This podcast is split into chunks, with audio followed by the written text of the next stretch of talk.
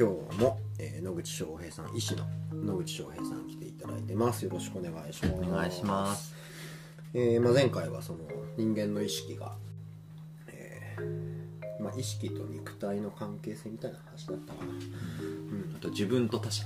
そうだね。ね。自分と他と者自分と材質とかうん。素材ね、でもあの思ったよりもその、まあ、僕がやってるものづくりっていうその向き合い方とまあ翔平さんが医者として人と、まあ、妊婦さんとだったりとか、まあ、向き合うっていうその向き合い方が割とね類似してるところがあるというか、まあ、大事なところが結構共通しているところがあるっていうのは結構面白いですよね。うん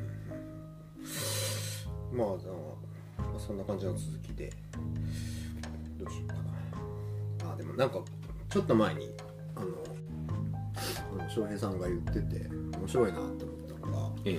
その麻酔の話がすごい麻酔とは何ぞやみたいな話でなんていうのいいろんな薬をこう混合させながら使っていくんだけど、ええ。なんていうのフラットえゼロにするみたいえなうんの状態に持っていくっていうのを目指してるっていうかなんかそんなようなことを言ってたのがすごい面白いなと思ったんほどなるほど。あのー麻酔してるんだけどですけど、普段生活してるのと変わらないようなコンディションにする。ただただ意識がなくてうん。ただただあの動くこともないんだけれどもうん。できるだけ同じコンディションに持っていくっていう話ですよね。これでも結構難しい話で、ね、何が難しいかっていうとこうはい。多分、あのー聞いてる皆さんも麻酔すると人間がどうなるかっていうのを多分ご存知ないと思うんですねもちろそうんですね。でこう麻酔するってうん。こうやっぱすごいことで、うん。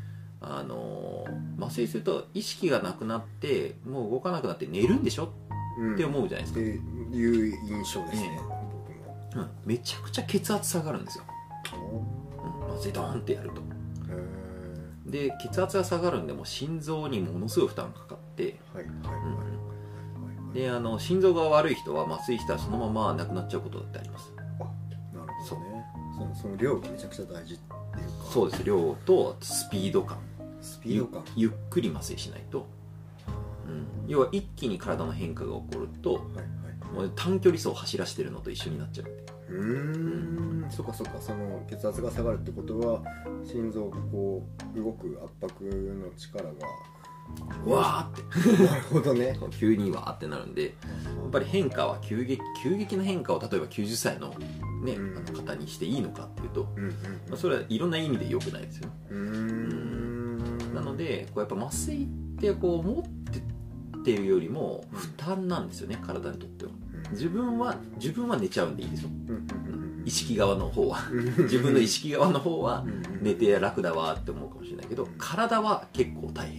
なるほどね。うわ麻酔きたーみたいな感じです。は 麻酔きたぞみたいな頑張れみたいな。いなるほどね、うんそれでも生命を維持するんだというのを肉体は、まあ、基本肉体はその生命を維持しようとしてるっていうのがき基準にあって、そこをちょっと抑えられるわけですもんね。うん麻酔という薬に、だからまあいろんな変化が要は起きるわけですね。普段起きないような変化が。血管がドカーンって広がっちゃうとか。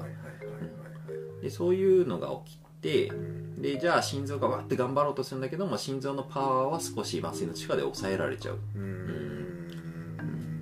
とかそういう、まあ、防御反応を少し抑えるじゃないんですけどみたいな状況を作っているわけです。うん。なのであの理想的な麻酔はやっぱりうんさっきねあのうん最初に言った本当寝ててうん。痛くなくてうんうんうんで手術中動かないんだけれども体のコンディションはうん。もう起きてる時と全く同じっていうゼロの状態を目指すっていうのは まあそういう意味ですね。なるほどね。これでもめちゃくちゃ難しいです。そその結構何種類も使うもんなんで結構何種類も使う。まあでもシンプルにあの必ず使うものってなるとうん。その眠る薬はいはい。とそれから痛み止めの薬。うんそれから動かないようになる薬。ほう。動かない。肉体。いそうですね。でこの動かないようになる薬っていうのは、まあ、皆さん結構イメージがないと思うんですけど、うん。あの手術をするときに動かれたらまあまず大変なことになっちゃそうですね。そう確かに。そうお腹の中にメスがある状態で急にこううって動いちゃったらいはいはいい。や刺さるじゃない。そうですね。そう。ですね。なんであの手術に求められるものってあの外科医の先生たちからすればですよ。うん。外科医の先生たちからすれば動かないことが最も大事。なんですよなるほど。手術をするために必要なこと。なるほどなるほどで動かないために痛いと動いちゃうのでうん。じゃあ痛みは取った方がいいですよね。うんっていう話、で患者さんからすればうん。痛いのはもう一番やめてほしいと。うん。そうですね。なんで痛みを取ります、まあ、そういうその患者さん側からのオーダーとうん。外科医の先生たちからのオーダーをうん。両方聞いてうまいことを仕立て上げるのが麻酔科医の仕事。うん。で僕はちょっとさっきから話してるのはうん。その患者さんのオーダーは意識がある時の話ではい患者さんが意識が麻酔して亡くなった後はうん体からのオーダーに変わる、うんなるほどね。各内臓が出してくるメッセージに変わる。その声を聞けるかどうか、まあ、前回話したようなことですね、はいうん、っていうことに変わる。でそれができるだけ満たすようにやっていくと、まあ、さっきのゼロに持っていくみたいな話になる。うん。と思うんですね、まあ、ゼロっていうかそのビフォーアフターのビフォーに戻すようなうん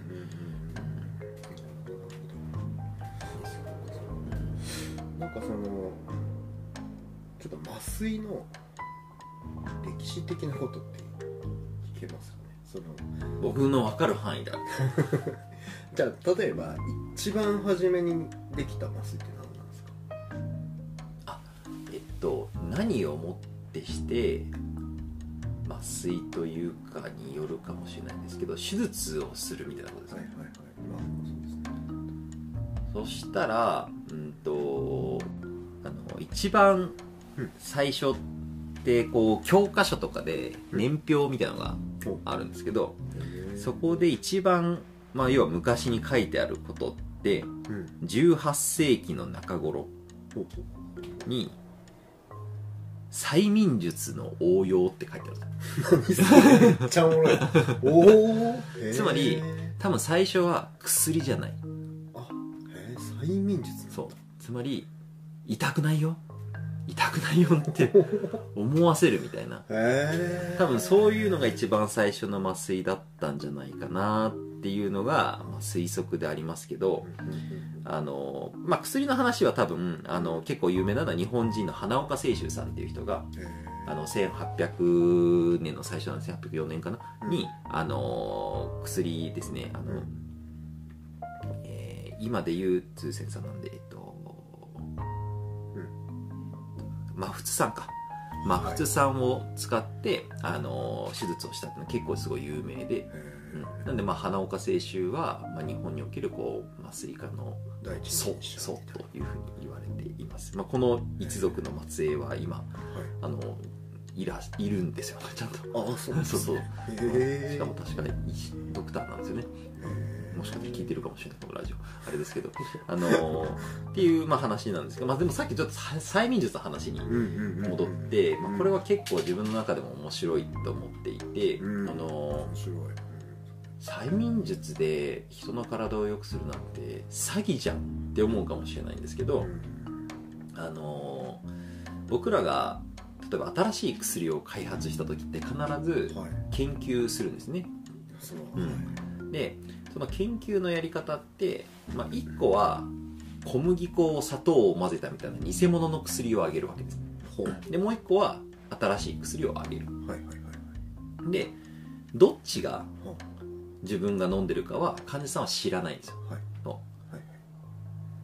つまり偽物とうん。本物。うん。うん。見た目は同じ。うん。うん。うん。これどっちか分かんないんですけど飲んでください。うんはい。でどっちの方が例えば血圧がうまくコントロールできるか、うん。うん、みたいな血圧の薬をうん作ります、うん。そしたらその研究でうん。例えば1万人の人がうん。あの研究の対象の人として集まってくれてうん。5000人の人にうん。新しい薬を飲んでもらいました。はい。5000人の人にあの小麦粉を飲んでもらいましはい。たで比べるわけです、はい。どれぐらい血圧がコントロールできたかっていうでも本人たちはどっち飲んだか分かんないですね、であのー結果この薬は小麦粉飲んでるよりも良かったです。うんうんうんだからこの薬は効果あります、まうんうん。あ、そういうことで証明していくわけですね、まあ、これを、まあ、今までの薬 VS 新しい薬みたいなので戦わせたりすることもあるわけです、うんでその時に面白いのはうん。小麦粉飲んだ人も良くなる人がいるんですよ。でこれをプラセボ効果っていうんですね、うん、でそれは何なのっていうことですよ。そうですね。そう。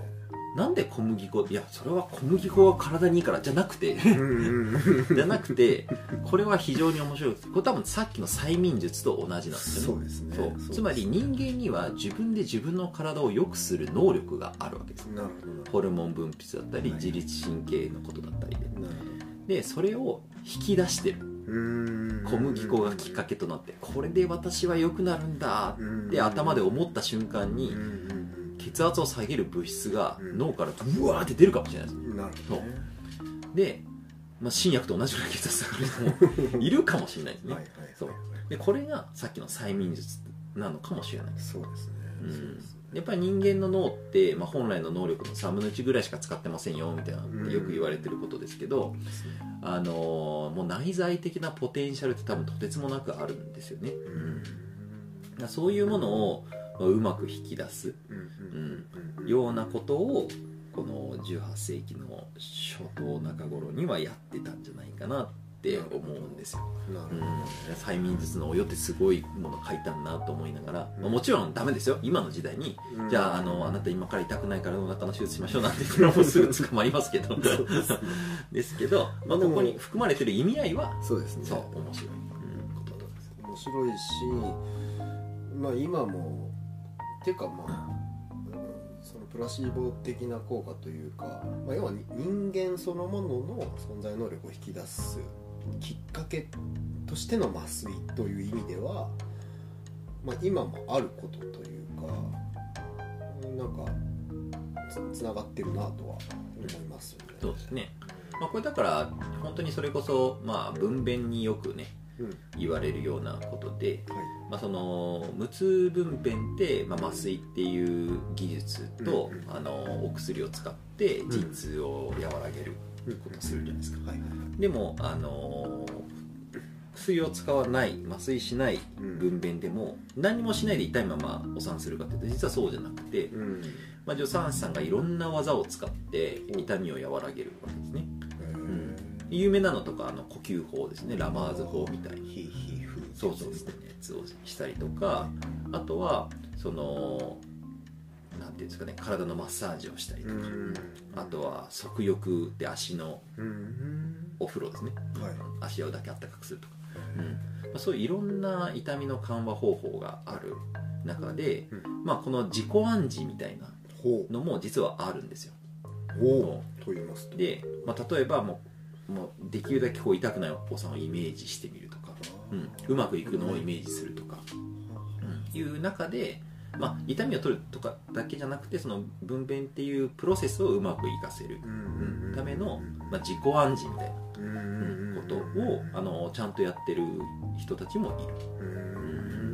まあ、それ確かにそれはそれで面白くて、あのオリンピック選手とかもそうですよね、もう成功するイメージを自分に叩き込んで叩き込んで競技に向かうじゃないですか、そうですね。そうですねうん、だからそういうのってやっぱりあると思うんですよね、うん。うんまたそれが人間らしい能力というか、なんか人間が人間たるものってその未来のビジョンを描けるっていうのが、うん。やっぱすごく大きな点だと思うんですよ。で実際そうなれるっていう、まあ、そういう点多分文明は発達してきたし、まあ、医学も発達してきただろうし、まあ、それは、まあ、普通になんていうの？別にそのなまがいもの的なことでもなく、うんうん。当たり前にあるその能力の一つだとは言えますもんね。そうそうそうですね。だからこそそのそういう人間の持っているポテンシャルうん。いい意味でのプラスイボ効果みたいなのをうんうん引き出すためにうん。そこに例えば苦しいとか痛いとか怪我をしているみたいなのがあるとなかなかその本来のうん。そういうテンションにならないじゃないですけど、そうね。オリンピック選手だってもちろん怪我した上でじゃあ頑張れなんて言われても いえ頑張れないしみたいな。それどころじゃないからって。だし、まあ、そのさっきのおさんの話も、まあ、前にも痛いのが辛くて、うん。もうそのいいろいろ自己暗示をしてきたかもしれないけども自分が保てないみたいになってしまった時って、まあ、それはやっぱしんどいじゃないですか、やっぱそういう瞬間って絶対あると思うんですよね。うんだからそういうところで僕らがこの苦しいとか痛いとかを、まあ、適切に取り除く、まあ、最大の理由って結局その人がその人らしいポテンシャルを引き出すために痛みとか苦しみを取る。っていうのが目標なんですよね。でよく実はありがちになっちゃうのはその痛みとか苦しみを取ること自体が目的化してしまうと、うん、そうすると今度は患者さんとかその痛みを取られる側の人たちもちょっと痛みが残ってるわ。とかちょっと痛みがありますねっていうところにうん。こう意識がすごくいっちゃう。うん。ないですか趣旨がずれていく。趣旨がずれる可能性がありますね、まあ、もちろん痛み取ること大事なんであのうまくいってないことは良くないことなんだとは思いますけどただあの何のために取るんだっけ？うんっていうことが大事、うんうん、だと思うんですよねそもそも、そうですね。うん、例えばそのがん。の苦痛を取り除きました。うん。でその時にじゃあ取り除いた時うん。でも残りの時間はあんまりないかもしれない。時にどうするんだっけ？って。うん。私はこの残された時間うん。この残された時間どうするんだっけ？っうん。ていうところをこうやっぱり引き出すために痛みとかを取ってると思うので。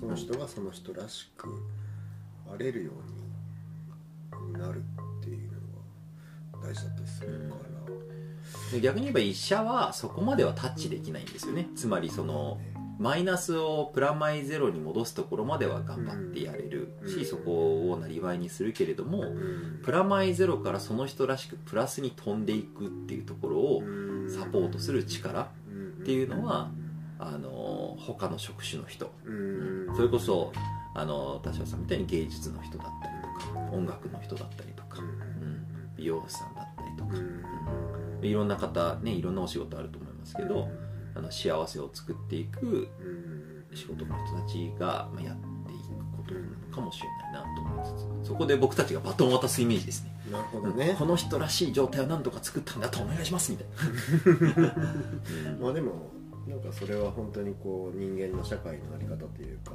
人にはそれぞれ立場役割っていうのがあって、まあ、そうやってつ紡がれてるのがこの世界なんでしょうね、うん。おそらくね。まあでもなんかねそのい医者という立場の人たちにやっぱなんか僕は尊敬するとこっていうかやっぱその初めマイナスの状態でねうん来られるという何とかしてくれというところから来るっていうのはやっぱり結構、ね、精神的にも来るところがあったりすると思うからなんかその向き合い方メンタルの保ち方っていうのがうんなんか大変だろうなって大変だろうななんてか言葉で言っていいのか分かんないけどそれは本当におっしゃる通りで、ね。まあ、例えばそのどうだろうな特にその僕が医者を始めた時って医者って今研修医っていうところから始めるんですよね、そうでその2年目かなの時に、あのちょうどその緩和医療科っていうところを僕はローテーションで回ってたんですよね、はい。うん、さっき言ったように非常にそこに興味があったので,、はいはい。でそこにいらっしゃった先生が、まあ、自分が今でも目標にしている素晴らしい先生だったんですけど、うん。まあ、緩和医療科を専門にやられてるので、まあ、それはそれは毎日苦痛と向き合うわけです、で基本的には自分が向き合ってきた患者さんはもう23ヶ月後にはいないっていう。まあもう年間に何回喪失感をねこう体験するんだろうなと、うん、もちろんねそのために一生懸命やるんだけれどもでももうその人がいないっていうことが何度も何度も。いや先生あの本当に僕は先生のこと素晴らしい方だと思って尊敬するんですけれどもどうやってこれを心の中であの整理整頓しているんですかというのを聞いたことがあるんですよね。だその先生が答えてくれて今でも自分で大事にしている言葉は「あ野口先生それはすごく大事なことだね」っった後にプロフェッショナルとして共感はするけど同情はしない。って僕はしてるよ。って言ってくれたんですよ。すごくその時にこれは深い言葉をもらったなと思って。その今の僕の理解だとその共感っていうのは寄り添う。伴走するけれども同情っていうのは一緒に落ちていくことなんですよね。でこれは明らかに違っていて、うん、でその同じ気持ちに完全になってしまって、同じ気持ちの渦の中に入ってしまうと、あのプロフェッショナルとして適切なサポートはできない。そうですね。判断も間違っちゃう。ちゃう。そう共感っていうのは相手の言ってることや立場置かれているものを、まあ、それこそさっきみたいに見てうん理解して読み取ってうんで自分の持っているプロとしての、まあ、いろんな技術手段を、うん。うん、これがいいんじゃないかなこれがいいんじゃないかなってうん提供してうん。説明をすると。うん。であのお互いに話し合ってじゃあ私はこれにします。うん。じゃあそれができるようにしていきましょう。うん。そういうのが多分評価のスタイル。うんっていうふうにやっていくと、まあ、一緒に気持ちに巻き込まれることは実際にはないという、うん、なるほどって思ってやっぱでも今でもすごい大事にしてますね。だからた例えばその本当にやっぱりこう気持ちをねこう同情をずっと続けてしまうと例えば今日僕はうん。京都にいるわけですよ。はい。で僕埼玉で働いてるんではいもう確かに自分のあの関わっているあの妊婦さんとかのことを考えたりとか患者さんとかのことを考えたらうん。もう絶対離れられなくなります。そうですよね。そう。そうですよね。うん。いつ何時何そうがそう。なんなら病院から出られなくなるじゃないけど入院してる人って常にねいるんで、そうん、でもそこはやっぱそれをこうずっとやってしまうと、まあ、自分の生活は成立しないし、自分の家族は成立しないし、うんうんだしそれがじゃあプロフェッショナルとして正しいかっていうと、ううん。んやっぱ持続可能じゃないし、そうですね。うん、だし全部自分でやることがいいことなわけでもないですね。いろんなプロフェッショナルの人が関わった方がうんいいしいろんな見方いろんな立場、うんうん。まあ、さっきのね、あのーマイナスをゼロにしました。あとはプラスにしてくださいって。バトンを渡すのも一緒、うん。でまあ、結局人間と人間の関わりの中で全部自分で解決するなんてことはそもそもおこがましいと、そうですね。うん、いうことで、まあ、そうやって、まあ、ある意味ではドライなのかもしれないですけど自分がプロとしてできることで関わるっていうふうに決めていれば、うん。あのこの医療を、まあ、なりわいとしてても、うん。まあ、ちゃんと保てるというか、うん。まあ、そそういうことなんじゃないかなと、うん。そうですね。うん思ってます。そうですなるほどね。いやーなんかなんていうかな、まあ、僕も、ね、母親亡くしたりするからなんか、うん、まあ友達とかも亡くなったりして、まあ、それだけでもさ単純に喪失感って凄まじいのにそれを結構何度も経験するっていうのが想像しがたいなと、単純に思ったそうですね、まあ、でも悲しいですよ。あの自分が見ていたうんあの方が亡くなるのは。うんうん。本当にあとはそのもう治らないですってことを伝えなきゃいけない時とか、うん。まあ、あとはいよいよもう最後あのホスピスに行きましょう。っていう時は、まあ、自分の病院からうん。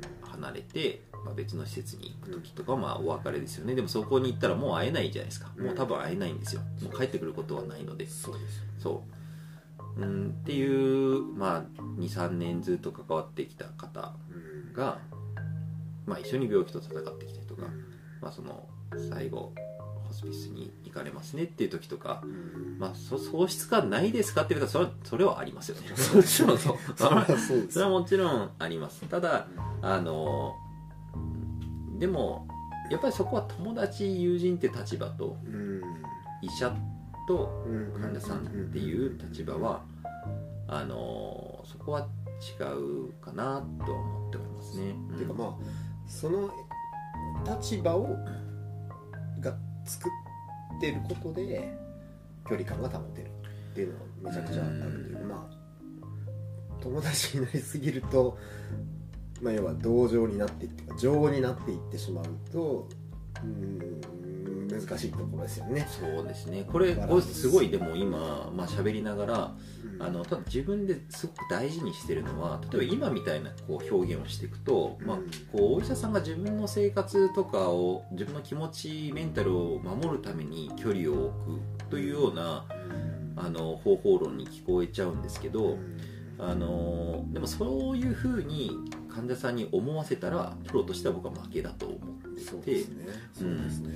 あのさっき言ったように共感っていうのは別に距離を置くこととは全く違っていて、やっぱ伴走してるはずなんですよね。うんうんそうですね。共に感じると書いてある。そうですそうそうですなのであのその時になんていうんですかその関わりの中であ私今距離を置かれているなとか、あのなんかドライに扱われてるなと思われるのではなく、うんそのやっぱりお医者さんに求めている技術とか知識がうん。ちゃんと私はこれがあなたに提供してほしいんですっていうものに応えてるかどうかっていううん。コミットが大事だと思うんですね、うん。うん。やっぱり痛いのを取ってほしいとか、ううん。ここが苦しいとかうん。こういう苦しい気持ちがあります、うん。うん。でそれに対してその医学として解決できる方法はこれですよとか、うん。うん。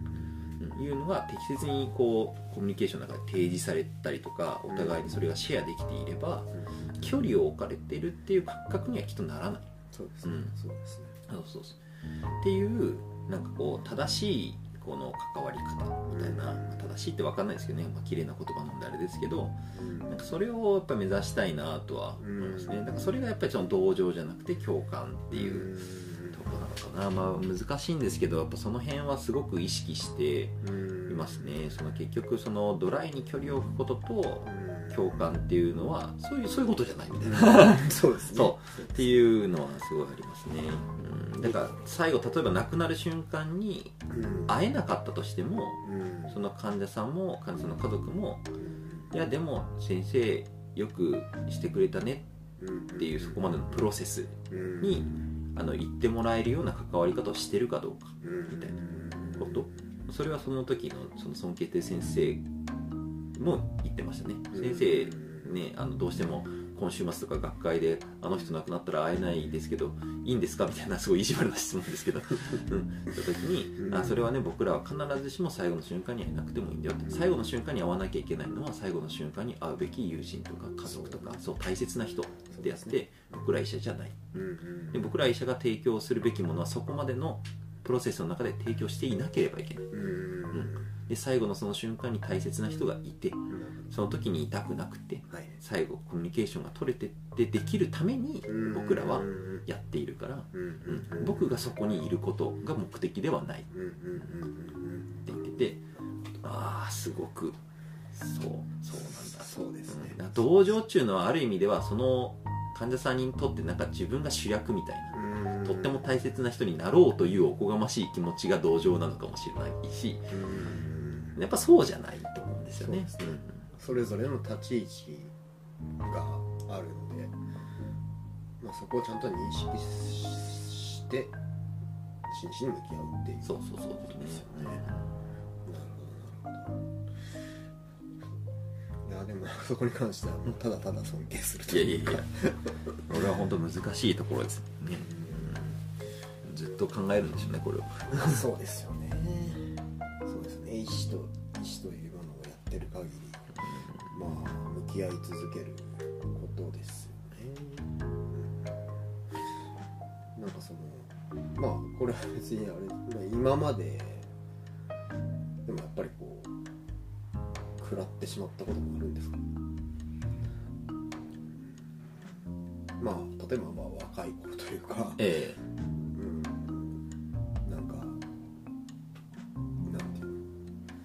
ってかれちゃったこともあるんですか？いやでも持ってそうですね。そのできればその大事な大事な医療面談をするときにうん。絶対に泣いてたまるかっていうのは自分は思ってるんですよ。あのエースを狙いですよ。コートの中ではお泣かないわけじゃないですけど、患者さんの前で涙を流したらまあそうですねそれは同情になるんじゃないかっていうのは自分の中でずっとそのうん。尊敬する先生の話を聞いてから思っててそれだけはやめようと思ってたけどうん。もう表情は全く変えてないしうん。相手のこともずっと見てるけど2滴涙が流れた時は1回だけあった。1回だけありましたねそれは本当にまあそれはあのーほんのかまあ、か確かに関わりの深かった人でその人と多分喋れるのはその面談が最後だったっていう時なんですけど、うん、まああのーでもそそその時に結局思ったのはまあいっか。っ てその面談の後に思ったんですけどなんかこの人は多分あの僕とこの人の中で作っていた関係においてはうん。うんこの最後のこの面談でうん。僕は真顔で2滴涙を流しても、うん。うんうん、別に同情とかそういうのじゃなくてうん。なんかすごくフラットに、ううんん、なんかきっと見てくれるんだろうなとはまあそこまで信頼ができてるそう思って人はでは。きましたね、うん。なるでもその1回だけですね。うーん。その1回だけ、うんうんでもその、うん、泣かないっていうのはなんかその、ね、メンメンタルをちゃんとこう維持する方法論としてはもうすごく大事ですよね、うん。ななんか決めとくっていうのは大事ですよね。あそうなんか決めとくっていうのは大事ですね、うん。それしないとなんか役割は全うできないですよね、まあ多分どんなことにおいても、まあ、それがプロ意識ってやつなのかな、うん。うんいわゆる、うん、なるほどまあじゃあちょっと今日は結構なかなか深い話ですね。いや深い話。いやこれ聞いてる人全然こうなんかウキウキはしないっていうかまあ動揺じゃないですけど。いやでもこれもあの一つの現実というかねしかも誰しもがそうですね。どこかでは。死なない人間なんていないし、うん。なんかこれから、ね、生まれてくる、うん、そして、まあ、大体みんな死に向かってるんでそれは別に無視することではなくてもう絶対向き合わざるを得ないことなのでなんかそこら辺のこうなんていうのうんまあ一個のヒントというか。そうですね。まあそれこそ医者とうん医者が例えばこうこういうふうに友人でいますとか、うんうん家で今あの喋ってますっていう人は確かに世の中にあんまり多くないかもしれないですけどお医者さんと喋らない人っていないと思うんですよね。絶対どっかで喋ります。必ずしかも結構な、まあ、濃密な関わりになる可能性が高いじゃないですか、うんまあ、その時に、まあ、ちょっとこういった話を思い出しながらこういうことを考えて生きてる人たちなんだみたいなことが、まあ、このラジオを通じて、まあき聞いてくださったらまあ嬉しいかなって思うんですけど、まあ、ただもう医者も三種三様なのでそうですね。あの全然考え方違う方もいらっしゃるし、うん。であの技術自体も全然違うんですよね、うん。一番最初に話した通りうん。外科医の先生と内科医の先生が持ってる技術は違うし、うんうん、麻酔科医が持ってる技術と産婦人科が持ってる技術も全然違うし、全くもう違うものが、まあ、医療という単語でつながっているぐらい全然やってることは違うので考え方も当然違うし大切にしてるものも違うから、まああくまでこう野口翔平っていう、まあ、一人の医者が、うん。まあ、こんなことを思ってますよぐらいのところにしといてもらった方がいいかなそうですね。確かにその方がいいかもしれない。うんうん。まあだしあとはあれなんですよ。やっぱりあの普段まあ僕みたいなとかまあまあ死ぬと思ってないからあんまり。うん。しなんかそのあんまり死と向き合おうとしないじゃないですか基本的には、うんうん。そうですね。死のうと思ってるわけでもないし、うんうん。毎日死と向き合いながら生きるのはやっぱ大変ですよ。そうそうそう。大変だと思います。でもやっぱり絶対来るもんだから、そこに対するなんていうのその、うん、向き合い方っていうのはまあまあありますよという意味ではなんかそういうのがこの会話の中で伝えられたらいいかなと思ったので、うん、なんかこれはあの非常に大事な会話かなと思いました。はい。ありがとうございます。いえいえ。ということでまあ今日はこんな感じで、えー、医師の、えー野口翔平さんでした、えーありがとうございました。ありがとうございました。お疲れ様です